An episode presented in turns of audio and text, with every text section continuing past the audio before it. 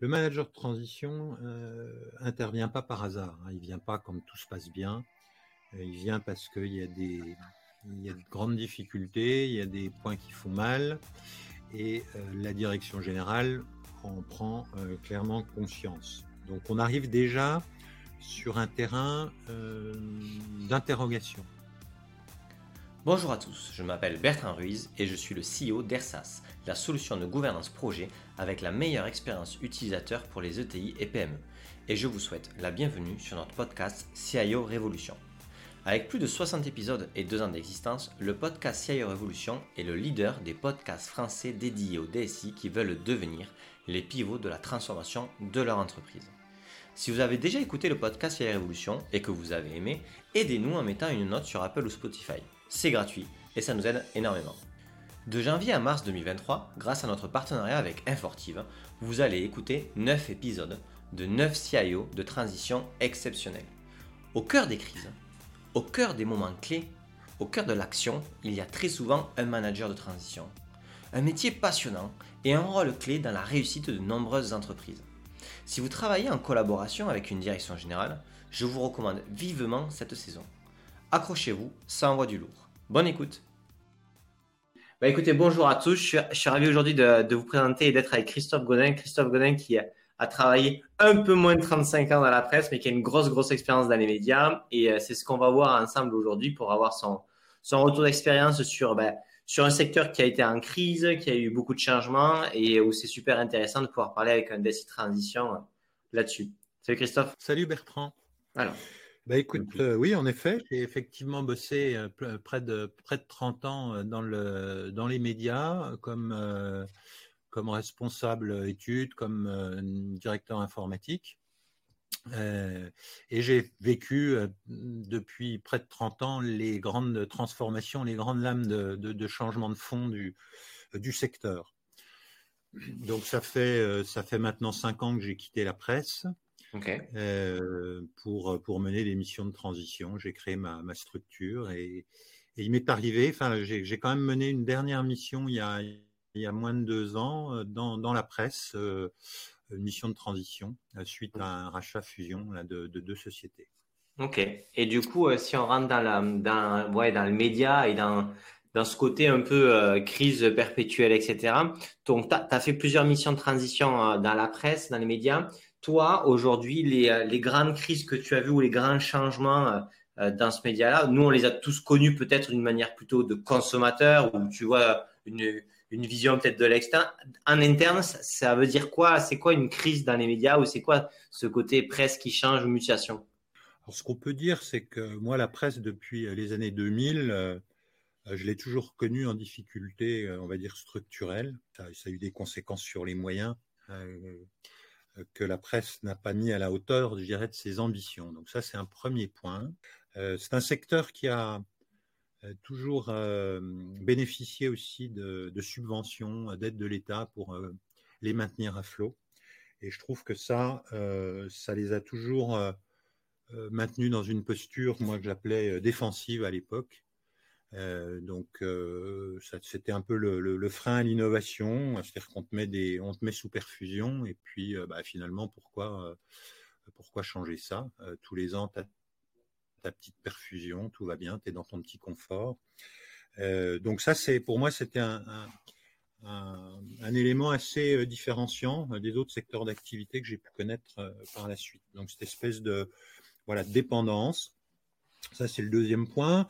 Un point important, c'est la, la, consommation. Tu l'évoquais, la consommation d'informations du public qui a quand même changé ces, ces, ces 15 dernières années avec bon avec l'émergence des GAFAM euh, qui a, je dirais, un peu, euh, un peu déplacé le modèle. Avant, on était quand même sur une, une information descendante, euh, très hiérarchisée, valorisée par des plumes. Il y avait un secrétaire de rédaction, il y avait tout un, tout un comité de relecture. Aujourd'hui, on est, ces informations sont relayées par des, par des grosses sociétés du numérique qui font de la syndication, qui font un peu du, nivellement, du achat d'information et du coup on perd, euh, les entreprises euh, de presse ont perdu un peu leur identité, leur particularité, euh, leur plume également, au profit de, euh, de, de contributeurs intervenant tous azimuts, 360 degrés. Donc voilà, on arrive à une information qui n'est plus différenciante et on la consomme. Et du coup, ça, ça a remis quand même pas mal en, cause euh, les modèles établis euh, des groupes de presse des années 60, euh, 70 qui, voilà, qui fonctionnaient comme, comme des, vrais référents, un peu des penseurs. Voilà, ça c'est un, point, c'est un point que je trouve important et qui a, qui a marqué un peu le, le, déclin de ce secteur. La consommation qui change ou l'arrivée de nouveaux acteurs? Parce que tu vois, c'est un peu, c'est, un peu lié, mais c'est pas les mêmes choses non plus. Oui, mais je pense que ce sont les, sont les deux. Euh, la consommation change parce qu'on te, on te propose d'autres, d'autres moyens de consommer. Ça, c'est le, c'est le côté, euh, c'est le côté utilisateur final. Et de l'autre côté, effectivement, ceux qui produisent l'information, eh bien, doivent tenir compte de ces, euh, de ces nouveaux médias. aujourd'hui, tu consommes sur ton téléphone, tu consommes sur, sur des chaînes TV web, tu consommes euh, bon, sur des journaux. Il y a eu l'apparition euh, dans les années 2005 euh, des gratuits livrés, enfin, proposés à, l'entrée du métro pour ne parler que de Paris. bon, ça aussi, ça a été, ça a été une, petite révolution. Hein. On a vu l'émergence de groupes de presse qui n'existaient pas, basés, dont le modèle était basé sur la gratuité et la publicité. Du coup, ça, en fait, c'est des, des, changements qui arrivent. Euh, bon, on parlait de 15 ans, mais ils arrivent. Il y en a, il y en a plusieurs structurels qui sont massifs. Euh, changement de consommation, créateurs, euh, de nouveaux groupes de presse sur des modèles économiques complètement différents, des modèles des entreprises numériques qui n'ont pas besoin d'être rentables pour pousser un, un, modèle qui peut-être un jour sera rentable ou jamais, mais dans tous les cas, est noir là-dessus. Et, et, toi, en fait, en tant que, en tant que ben, voilà, manager de transition et quelqu'un qui va accompagner la réussite de la société, ben, en fait, ces crises-là, elles impactent euh, la vision de la boîte, j'imagine, euh, la direction, il y a des doutes. Comment, en fait, euh, comment en interne, ces crises, ces crises, ces changements, ils sont vécus? Est-ce que c'est, il y a de la rébellion? Est-ce qu'il y a des, est-ce qu'il y a des, des gens qui, qui, qui partent du bateau parce qu'ils y croient plus du tout? Est-ce qu'il y a c'est une itération continue pour trouver son modèle? Enfin, tu vois comment comment c'est? Parce que tu te sens attaqué de partout, ça doit pas être évident non plus en termes d'équipe. Alors moi, le mot qui me vient à l'esprit, c'est euh, souffrance. Pense que les équipes euh, sont en souffrance dans ces organisations. Elles le sont euh, parce que, bah, comme on le, je le disais précédemment, les modèles ont changé, les revenus ont diminué, la pub s'est cassée la gueule. Euh, donc, euh, il a fallu trouver euh, d'autres d'autres ressources, d'autres gisements financiers. Et ces gisements financiers, eh bien, sont des investisseurs, sont des gens qui travaillent sur des ratios financiers, qui ont besoin de performance et qui procèdent à des, arbitrages pas toujours bien perçus par les équipes internes. Souvent en place depuis, depuis de nombreuses années, puisque été, euh, il a été assez fréquent. Enfin, j'ai constaté euh, euh, des, des, moyennes, enfin des, des, temps moyens dans les entreprises par les collaborateurs de près de 10 ans, 15 ans, 20 ans. Donc effectivement, ce sont, sont, des, sont des transformations assez violentes qui, bah, qui créent de la souffrance, de la déshérence managériale, par de la réduction d'effectifs, et cette réduction d'effectifs se fait euh, malheureusement euh, souvent au, euh, au profit des meilleurs, ceux qui sont qui retrouvent facilement du travail, et on se retrouve avec des équipes exsangues, mal dans leur peau, en, difficulté, je dirais, de compétences, parce que l'accompagnement euh, n'a pas forcément été pris en compte par les entreprises en situation de difficulté et euh, ça voilà ça amène euh, ça amène à des situations humainement difficiles. Et du coup, ça, ben, toi, tu es, un manager de transition dans ce contexte-là. Donc, tu le vois, tu le subis et tu emportes aussi une part de responsabilité dans le sens tu es là pour gérer des choses. Donc, ben, j'imagine que ce n'est pas évident non plus en termes, en, termes personnels. Quoi.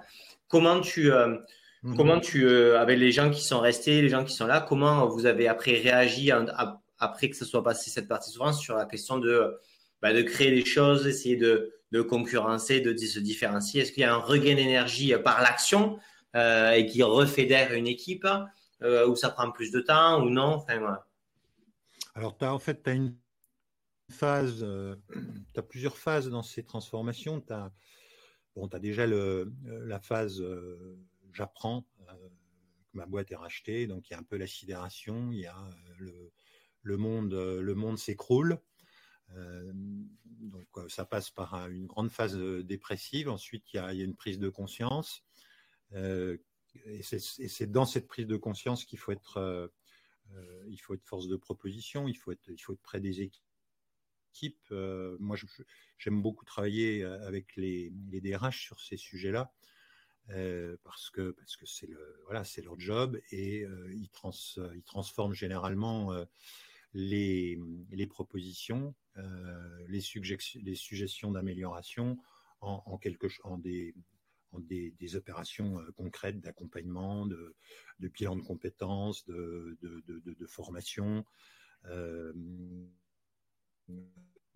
et, et, et, dans le, et dans les situations, non pas les plus extrêmes, mais euh, propose également euh, un, plan de, sauvegarde d'emploi euh, avec euh, voilà, on essaie de préserver les, équipes autant, autant que faire se peut. Donc c'est voilà, c'est la deuxième étape qui est toujours l'étape compliquée. une fois que cette, je dirais que la, la, pilule est, est, avalée par, par les collaborateurs et qu'on a identifié les, les personnes avec qui reconstruire, là, généralement, revient une, énergie assez positive. Même si elle est quand même abordée avec pas mal de suspicions, moi, j'arrive à reconstruire des, équipes avec des, des objectifs, avec euh, aussi quelques euh, leviers, hein, comme euh, on parlait de formation, de positionnement aussi dans l'organisation, faire, faire évoluer les gens, redonner du contenu à leur poste. Euh, les récompenser, enfin travailler aussi sur euh, sur des augmentations euh, salariales avec avec les équipes restantes.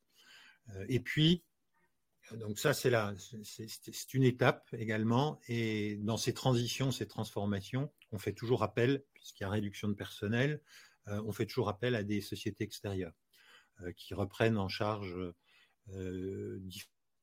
différents services. Euh, alors on évite, moi j'évite toujours de confier à des tiers ce qui est plutôt cœur métier, mais sur des services support, sur des services euh, connexes, je dirais, on, arrive à le faire. Donc il faut aussi mettre les équipes dans cette euh, dans ce schéma de, fonctionnement et ça c'est un travail qui se fait sur plusieurs mois. C'est vraiment pas quelque chose qu'on dans lequel on, on bascule immédiatement. Ok, d'accord. Et donc du coup après quand tu as fait ça, et donc, du coup, euh, donc, euh, le, les médias sont en crise, donc il y a des rachats, etc. Parce qu'il y en a qui vont mal, il y en a qui vont mieux, enfin voilà, euh, ça se consolide, etc. donc il y a des personnes qui étaient là depuis très longtemps qui s'y retrouvent plus, qui partent, des gens que tu as, que tu changes, que tu aides à faire grandir, qui sont là. Et ensuite, après la période de la réaction, donc maintenant, ben, vous êtes nouveau, vous faites partie d'un nouveau groupe, il y a des nouvelles offres, des nouvelles façons de faire. Et donc, du coup, là, vous attaquez au à des nouveaux projets ou des produits, je ne sais pas comment, comment le dire, pour vous positionner dans ce nouvel, euh, nouvel euh, contexte, euh, excusez-moi. Et donc, du coup, là, vous faites des projets qui sont innovants, qu'ils n'auraient jamais fait, etc. Et j'imagine que c'est là, par exemple, où on a pu commencer à avoir les, les, applications mobiles avec des bons abonnements, des, vrais, des vraies applications mobiles, etc. Euh, ou d'autres choses. Comment, après ces nouveaux projets, en fait, tu les lances Est-ce que ça redonne du gain, du, de l'énergie aux, ben, aux, personnes qui sont là, parce qu'en même temps, j'imagine que tu fais appel aussi à des prestataires externes parce que tu as, un manque de compétences aussi. Tu vois, comment, tu, euh, comment ça se passe? La feuille de route, elle est quand même euh, guidée par la, direction générale euh, qui euh, propose son, ses, nouveaux modèles. Euh, donc c'est vrai que je suis plutôt en, écoute là du, euh, l'expression euh, du besoin, l'analyse de la trajectoire, du nouvel actionnaire. Euh, un point qui est, important euh, sur, des fusions de groupes presse, c'est généralement un, rassemblement de plusieurs titres. Donc il y a le problème de la culture de chaque titre et la, et la particularité de chaque titre qui doit, autant que faire se peut, être, être respecté. Euh, donc ça, c'est un, un, enjeu, euh, c'est un enjeu de direction, direction des rédactions, direction générale. Une fois que le, le, le, chemin est, tracé, que les alignements euh, commencent un peu à, prendre forme, là, on peut, on peut travailler sur, une fois, je dirais qu'une fois que l'adhésion au projet est, est, faite, on peut commencer à travailler sur les méthodes, sur l'outillage, euh, et, l'informatique, effectivement, a son rôle à jouer. Un des, aspects euh, très importants euh, dans les réorganisations, c'est la gestion du contenu, enfin la gestion des marques, la gestion du contenu. Et les différentes sociétés pour lesquelles j'ai pu travailler ces dernières années ont basé leur offre sur des, des outils de, de, gestion de contenu, on appelle ça du content management, mm-hmm. qui a pour euh, intérêt euh, de, euh, de pouvoir travailler sur des, sur des assets, sur du, du, contenu qui se décline à travers différents médias, que ce soit du média papier, du média web, du média mobile, du média TV. et c'est un peu toute la, toute la difficulté de faire passer ce, ce type d'outils parce que c'est perçu par les, par les rédactions, et notamment les rédactions print hein, historiques, qui sont des gens euh, euh, voilà, qui viennent, euh, qui viennent de l'industrie. il y en a pas mal qui étaient quand même de l'industrie des années 80, 90, qui sont restés sur, sur, des, sur, les valeurs un peu de de, de, de l'avant révolution numérique et qui ont un peu du mal à bouger quand même ce, sur ces, ces, nouveaux paradigmes. Donc il y a, il y a une difficulté à, à les faire euh, adopter euh, ce, ces, ces, nouveaux euh, processus de, de, fabrication de contenu. Ce que tu veux dire, c'est que en gros, eux, et pour être sûr de comprendre, c'est que eux, ils avaient l'habitude d'écrire un contenu et avec une certaine, voilà, une certaine valeur, façon de faire, etc. Et aujourd'hui, ben, quand tu écris un contenu, il faut que tu penses qu'il va être diffusé euh, sur euh, ordinateur, qu'il faut du SEO, il faut qu'il y ait du visuel parce que sinon c'est pas lu, et qu'il y a des contraintes de de forme, on va dire, qui sont aussi importantes, enfin pas aussi, mais qui sont importantes euh, par rapport au fond. Et ça, ça peut être perçu comme ah oui, mais en fait le fond du coup on s'en fout maintenant, c'est une baisse de qualité et donc du coup il peut y avoir une réaction un peu en opposition, c'est ça? Oui, exactement. Et alors du coup, si je tire le, si je tire le trait jusqu'au bout avec tout ce qu'on voit maintenant dans l'intelligence artificielle sur la rédaction de contenu, etc., ça va être l'enfer, ça. Ah bah oui, tu as, besoin de moins, de moins de personnel finalement. Hein. Tu as des algorithmes, tu as des moteurs qui vont euh, faire du déductif, ce qui est quand même grave parce que là, on, on arrive sur de la pensée unique, sur des, des, sur des, des réflexions euh, complètement fortes en okay. euh, et qui servent, qui peuvent servir effectivement là une, une cause hein, plus ou moins euh, voable.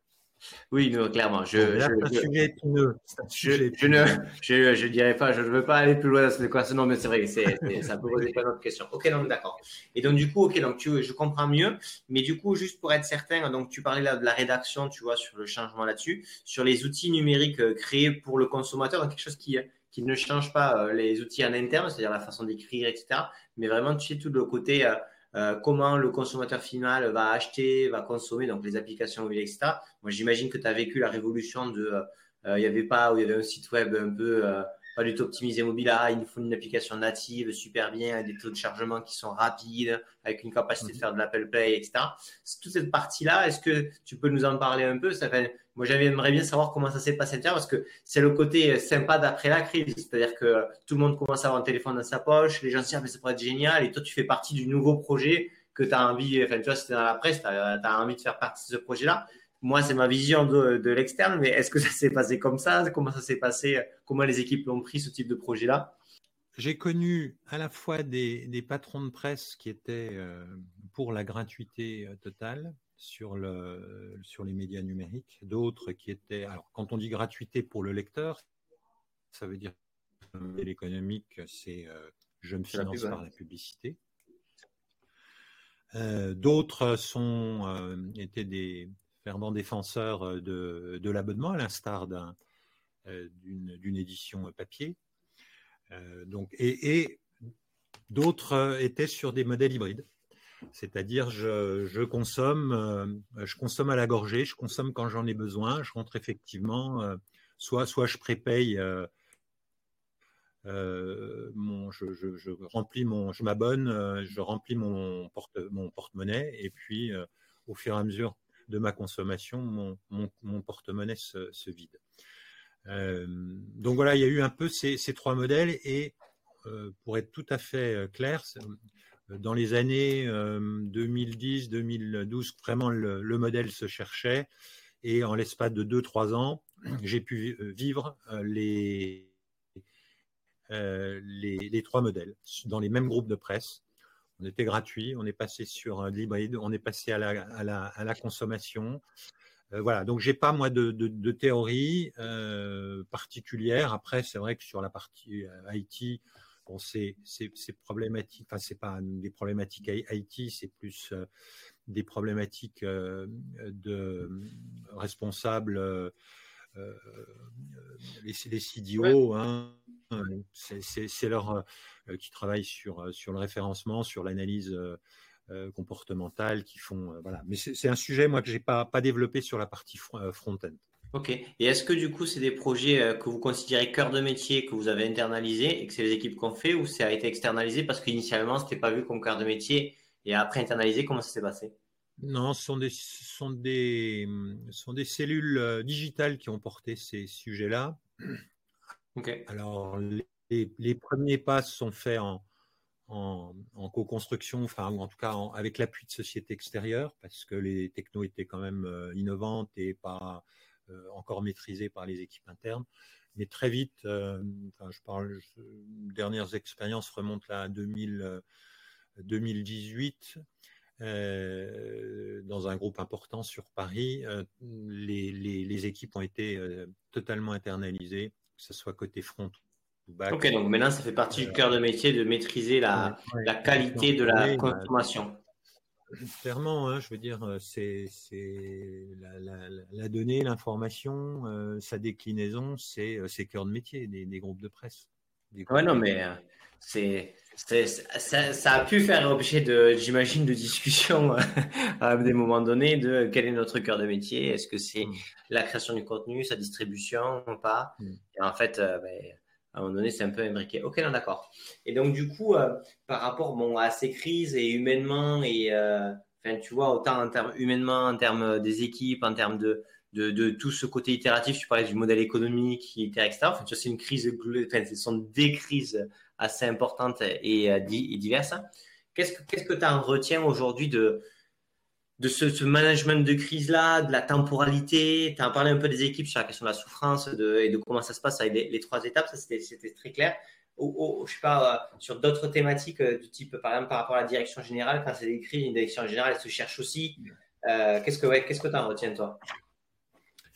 Bah Moi, j'en retiens qu'il a fallu faire face ces dernières années à un actionnariat en recherche de performance économique, donc il a fallu parler le même langage. Travailler sur, euh, euh, sur euh, roadmap, budget, priorisation. Ça, c'est un des, un des enjeux forts de, notre, de nos missions aujourd'hui, mais je pense qu'elle n'est pas propre à la presse, moi qui intervient aujourd'hui pas mal dans le secteur public. c'est quelque chose aussi qui est, qui est très émergent. Donc avoir ce, ce discours, euh, euh, ce discours qui euh, donne de la, de la perspective aux directions et leur donner les moyens aussi d'arbitrer, puisqu'encore une fois, les DSI, nous sommes de modestes artisans, si je puis dire. On réalise pas mal de choses, mais pour le compte ou pour le compte d'une entreprise, on soutient une stratégie. Donc, il faut donner vraiment les moyens à cette direction, au métier, de euh, porter leur propre transformation, de faire les bons arbitrages euh, et charge à la DSI après bah, de les aider à formaliser, à faire le lien avec, avec tout l'écosystème technique, télécom, enfin tout ce qui va bien pour que le, le service soit rendu. Ce que tu veux dire, c'est que dans ces crises-là, il y a, ça touche plein de parties prenantes de l'organisation mm. et que toi, tu dis ton rôle en tant que DSI ou DSI transition, c'est euh, de donner la, la visibilité, la compréhension de l'état de l'état de l'art, de l'état des lieux, de ce qu'il y a, de ce qui pourrait être fait, etc. Mais euh, de leur donner le moyen de eux-mêmes prioriser, de choisir, et que euh, ça c'est un, un, travail qui est, qui est important pour sortir de ces crises-là, c'est ça? Oui, absolument. Ok, donc un DSI pédagogue et transparent. Oui. Ok, donc premier point. Second point, et c'était un peu ma question initiale, j'aurais aimé avoir ton avis sur, euh, tu vois, euh, la, la, direction générale, des fois, c'est un peu vu comme la parole de Dieu, quoi. Hein. Euh, voilà, il y a un grand programme de transformation, il ben, faut le faire, on va le faire, de toute façon, c'est les boss.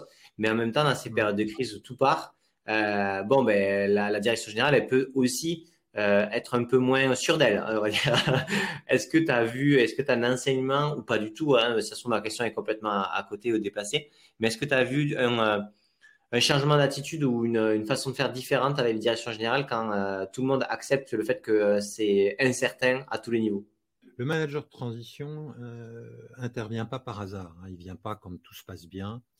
Euh, il vient parce qu'il y a des y a de grandes difficultés, il y a des points qui font mal, et la direction générale en prend clairement conscience. Donc on arrive déjà sur un terrain d'interrogation j'ai souvent parlé des 3-5, hein, c'est 5 euh, jours pour euh, comprendre l'organisation, 5 euh, semaines pour proposer des solutions et 5 mois pour mettre en place des premières actions. Donc il faut qu'on aille vite, qu'on comprenne et qu'on donne à, cette direction générale toutes les cartes pour, pour décider.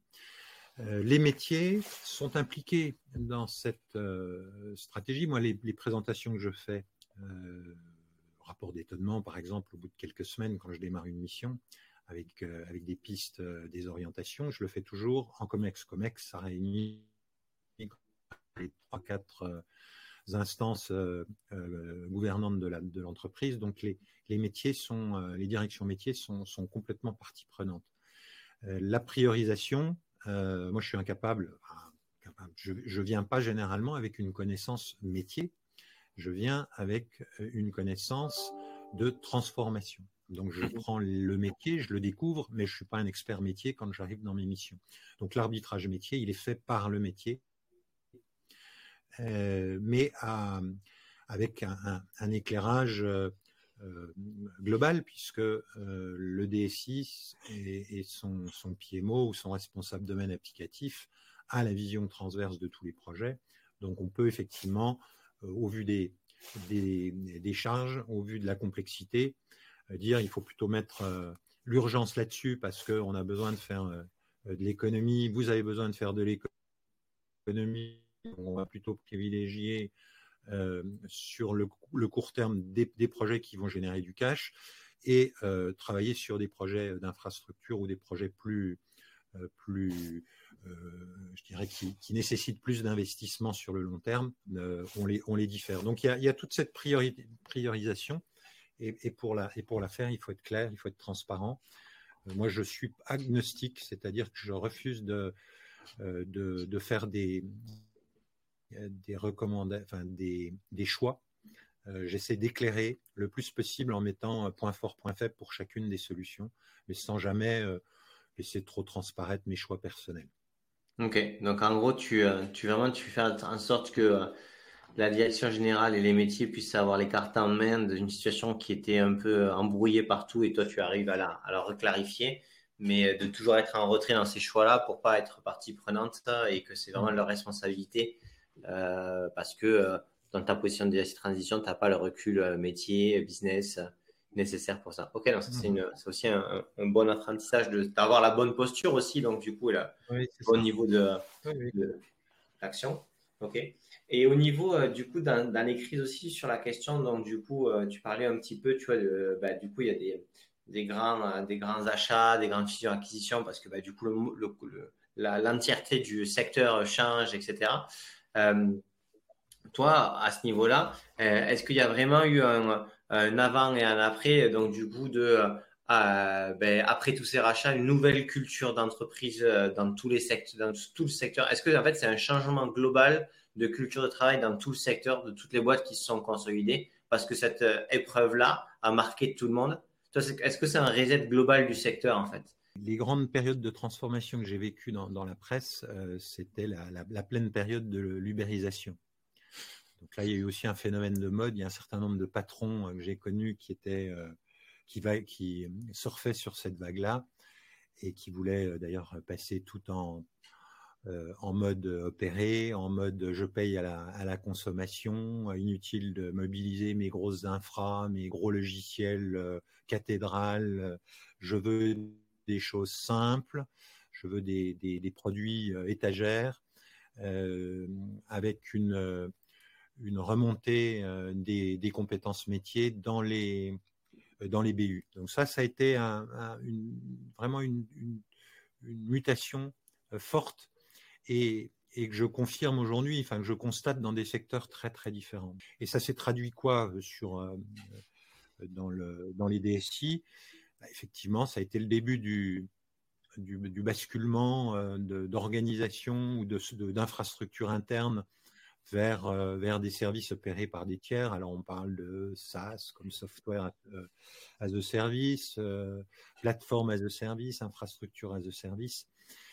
donc, ça a, été le, ça a été effectivement le, démarrage et aujourd'hui, on est dans cette dynamique, même si moi je pondère quand même beaucoup les choses. Il, y a des, services métiers, il y a des complexités métiers euh, qui euh, doivent être étudiées en, profondeur avant de décider de les confier à un tiers ou de les, mettre euh, voilà, dans un, finalement dans, dans le nuage. je pense que tout ça se doit se faire avec, beaucoup de, de, discernement. Mais cette, voilà, cette vague de fond, a, clairement euh, a démarré à ce moment-là. Et j'ajouterais, pour euh, terminer sur ce, sujet-là, c'est que euh, entre 2000, 2005, 2015 ou 2003, 2010, peut-être ces années-là, il y a eu les groupes de presse se sont rachetés. Il y a eu également une croissance assez forte chez certains par l'acquisition externe, et ça a été une superposition des systèmes d'information de chaque groupe racheté et, comme, euh, encore une fois, euh, la presse, les médias sont en, crise, étaient en crise structurelle et je pense le sont encore, euh, il a été difficile pour eux, pendant cette période de croissance externe où on rachète des titres, de se poser et de, et de, permettre aux DSI de, faire un peu le tri dans leur SI. ce travail qui n'a pas été fait et au bout de quelques années, on est à arriver euh, à gérer euh, des, cathédrales, des espèces de systèmes euh, que plus personne ne maîtrisait parce que toutes les compétences au fil de l'eau sont parties. Et il était bon de faire aussi table rase pour repartir sur des solutions modernes, plus novatrices et voilà plus plus simples à gérer. Ok, d'accord. Et donc du coup, je comprends ce que tu dis sur le changement global la direction générale. Euh, j'ai compris aussi ce que tu disais sur le fait de dire, ben, en fait, euh, euh, la, la, la, la, dynamique à un moment donné de cette crise-là, c'est des rachats successifs. Donc, en gros, ben, on achète, on achète, on consolide. Puis, à un moment donné, on arrive sur une nouvelle dynamique où, en fait, bon, ça s'est calmé. Et là, en fait, il faut aussi reconstruire en interne parce que, ben, du coup, mm. on a racheté. Mais, en fait, il y a, c'est, en fait, il y a une crise sectorielle, mais il y a des cycles à l'intérieur euh, on parlait hein, de, des départs, les nouvelles personnes, comment on fait, mais et qui sont, il y a plusieurs cycles en fait dans toutes ces crises-là. Le dernier dont tu parles, c'est euh, à la fin de tous ces rachats-là, les équipes sont là, on a, on a créé des projets, etc. On en a créé beaucoup. Euh, mais en fait, maintenant, faut recliner tout ça parce que euh, ces périodes un peu folles de changement très rapides et structurels, en fait, on a, on a aggloméré pas mal de choses entre elles sans réfléchir à peut-être à une, sans avoir le temps de bien penser les choses en termes d'architecture et donc du coup on va le payer. Et, euh, et donc du coup ces crises-là, elles sont aussi, ce que tu dis, ce que j'entends, c'est euh, créateur d'un legacy assez fort technique qui est nécessaire d'avoir de cliner à, à, posteriori de, de, de, de, ce, tout ce changement-là, c'est ça? Oui, c'est une bonne synthèse. Tu as fait une très bonne synthèse. Oui, c'est vraiment ça. J'essaie d'être sûr d'avoir bien, bien compris parce que. c'est ça. C'est ça. Si tu veux, il y a eu un empilement. Il y a des empilements et il y a un moment, tu ne peux plus le maintenir. C'est pas possible. Ok. Maintenant, euh, quand, quand, tu, euh, quand, tu vois, quand tu vois ce que tu as vu, euh, on n'en a pas trop parlé, mais bon, voilà, le changement de consommation quand même, le mobile, etc. La, la, la, tu vois, acheter, etc. Moi, je suis pas encore satisfait de mes des titres de presse. Tu vois, moi, je t'avais dit, je suis abonné au Monde, mais euh, mm. des fois, j'aimerais bien pouvoir acheter un article Les Échos sur l'application, mais en fait, c'est le bordel et tu peux pas le faire rapidement, etc. Par. En gros, il y a encore quand même des grosses évolutions à faire. Euh, clairement, ça, c'est pas fini. Mais si on parle maintenant des autres secteurs, donc euh, pas les secteurs où tu as évolué, sur la banque, l'assurance, etc., euh, qui ont en fait aussi des grosses révolutions. Est-ce que toi, tu, en parlant avec tes collègues des transitions, etc., est-ce que tu vois les mêmes cycles que ce que tu as vu dans la presse en termes de en interne, en externe, les rachats, etc., dans d'autres secteurs? Est-ce que c'est est-ce que la majorité, c'était très euh, orienté, euh, très lié à ton contexte, enfin le contexte de ton secteur?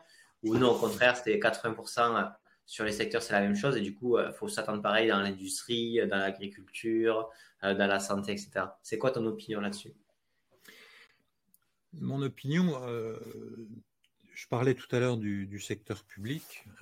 ça fait peut-être un an et demi maintenant, deux ans que j'interviens dans le, secteur public et je constate ces mêmes difficultés, cette même souffrance aussi euh, des équipes euh, Haïti, des équipes informatiques. Euh, le, secteur, public, alors je, parlerai plutôt du, de la territoriale, sont, des, sont des secteurs qui se sont vus ces dernières années de, de voir euh, s'opérer euh, de façon assez indépendante. Et donc, ils ont construit, euh, je parlerai des années entre 2000, ces 7-8 dernières années, ils ont construit des SI assez complexes pour, pour répondre aux besoins des, des usagers, des, des, SI très modernes, enfin très innovants, mais basés sur, sur des compétences internalisées. Et ils se retrouvent aujourd'hui dans la même difficulté, avec en plus une, quelques handicaps, euh, notamment sur le niveau salarial, c'est-à-dire que tu n'as pas des, salaires très élevés, donc euh, il y, a un turnover très important dans ces, organisations, et ils se retrouvent euh, à devoir gérer des, des crises déficitaires de personnel avec potentiellement des risques sur le, la production et le, maintien en conditions opérationnelles. Donc je, je, je le vois dans un, c'est un, autre contexte, mais je vois que finalement, euh, les, expériences euh, rachats multiples, fusion, acquisition, euh, éclatement de, sociétés, empilage, tout ça amène à un moment à, des grandes complexités techniques qui font des, des, DSI, des espèces de, de bêtes noires à qui on ne sait pas trop parler.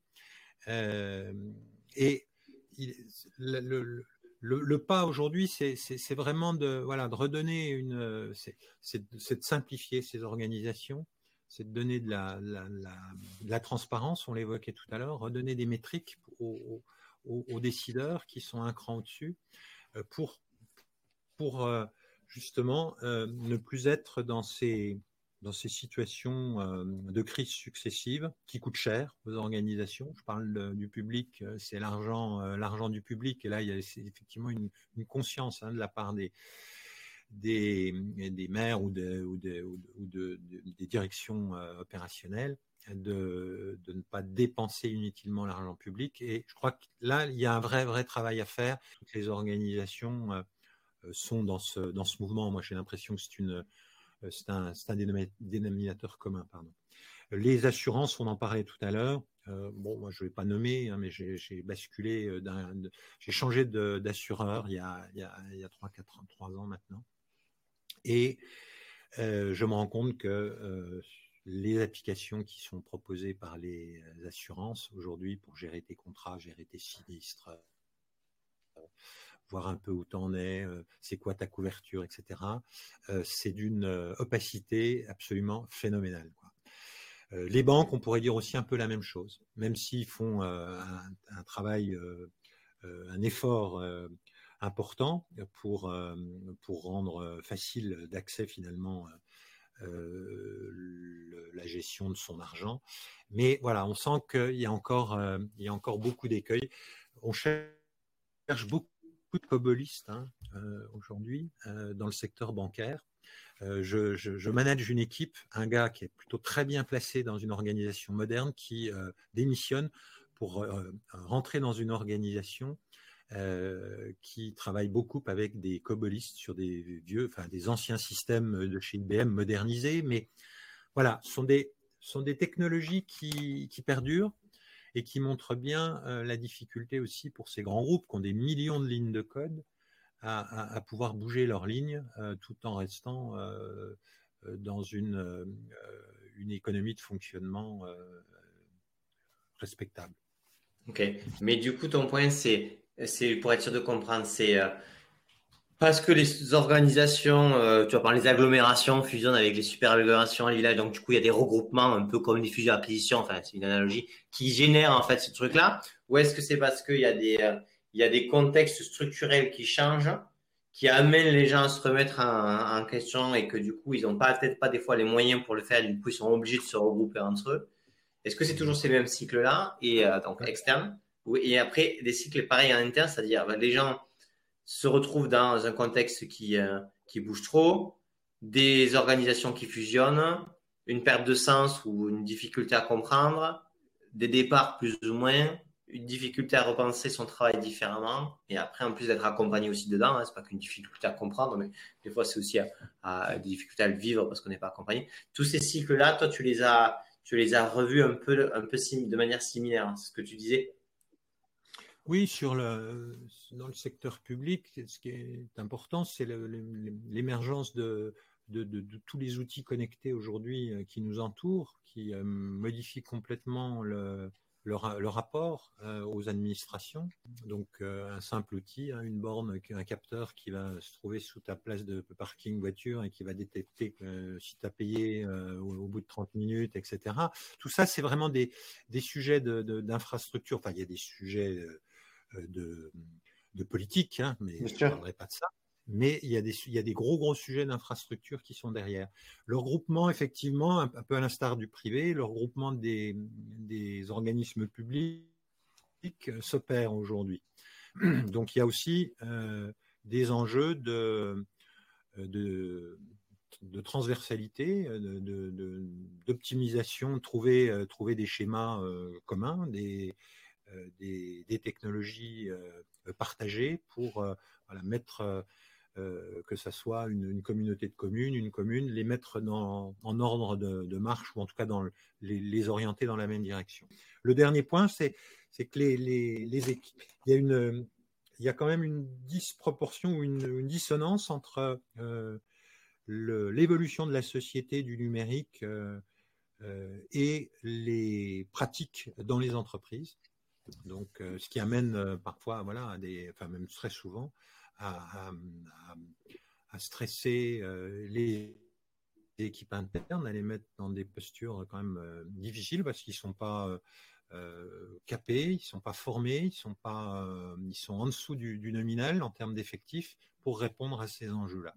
Et quand tu as une trop, un, écart trop important entre la, gouvernance d'entreprise et puis finalement le travail réalisé par les professionnels, les opérationnels, pardon, ça craque au milieu, ça tire entre les deux et ça craque. D'où l'importance aussi, c'est un de mes, leviers, c'est d'introduire euh, la gouvernance projet euh, dans les, entreprises, dans les missions de transition. Euh, en fédérant les métiers, en apportant, en prêchant un peu la bonne parole, mais en amenant aussi des, process, de l'outillage, des recommandations d'outils euh, qui, euh, généralement, je les, mets en, en, POC, en, test euh, au sein des équipes de la DSI quand celles-ci ne sont pas dans cette dynamique projet. on les met en place côté DSI, ensuite on les, on étend sur les directions opérationnelles en, en identifiant des référents, des gens qui sont un peu voilà, intéressés par le mode projet Et ça, c'est vraiment important parce que ça fait le lien entre une direction générale qui est parfois un peu loin des réalités et puis son, son activité qui est formatée, mesurée avec, avec des indicateurs et ça, ça, ça aide également à l'arbitrage. Ok, trop cool. Bah, je te montrerai ça, comme ça tu me diras ce que tu en penses.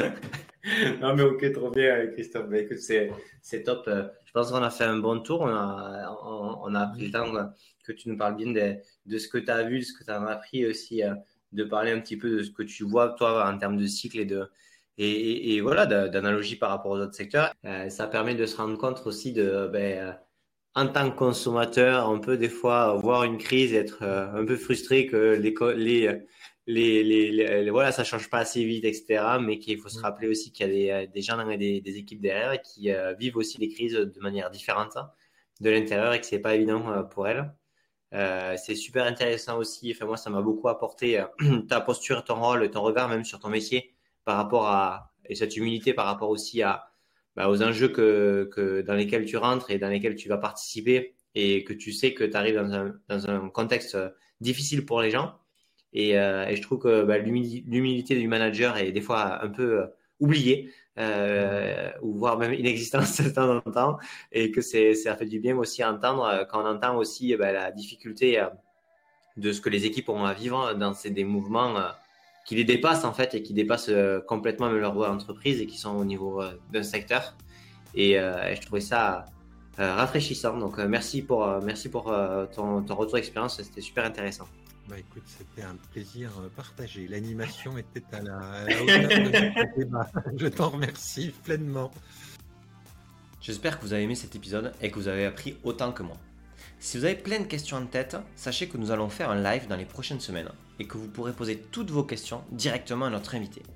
Pour cela, il suffit d'aller voir les dates des prochains lives en tapant Live CIO Révolution dans votre moteur de recherche préféré et vous aurez accès à l'agenda. Encore une fois, si vous avez aimé cet épisode, un petit partage LinkedIn nous aide énormément. Allez, ciao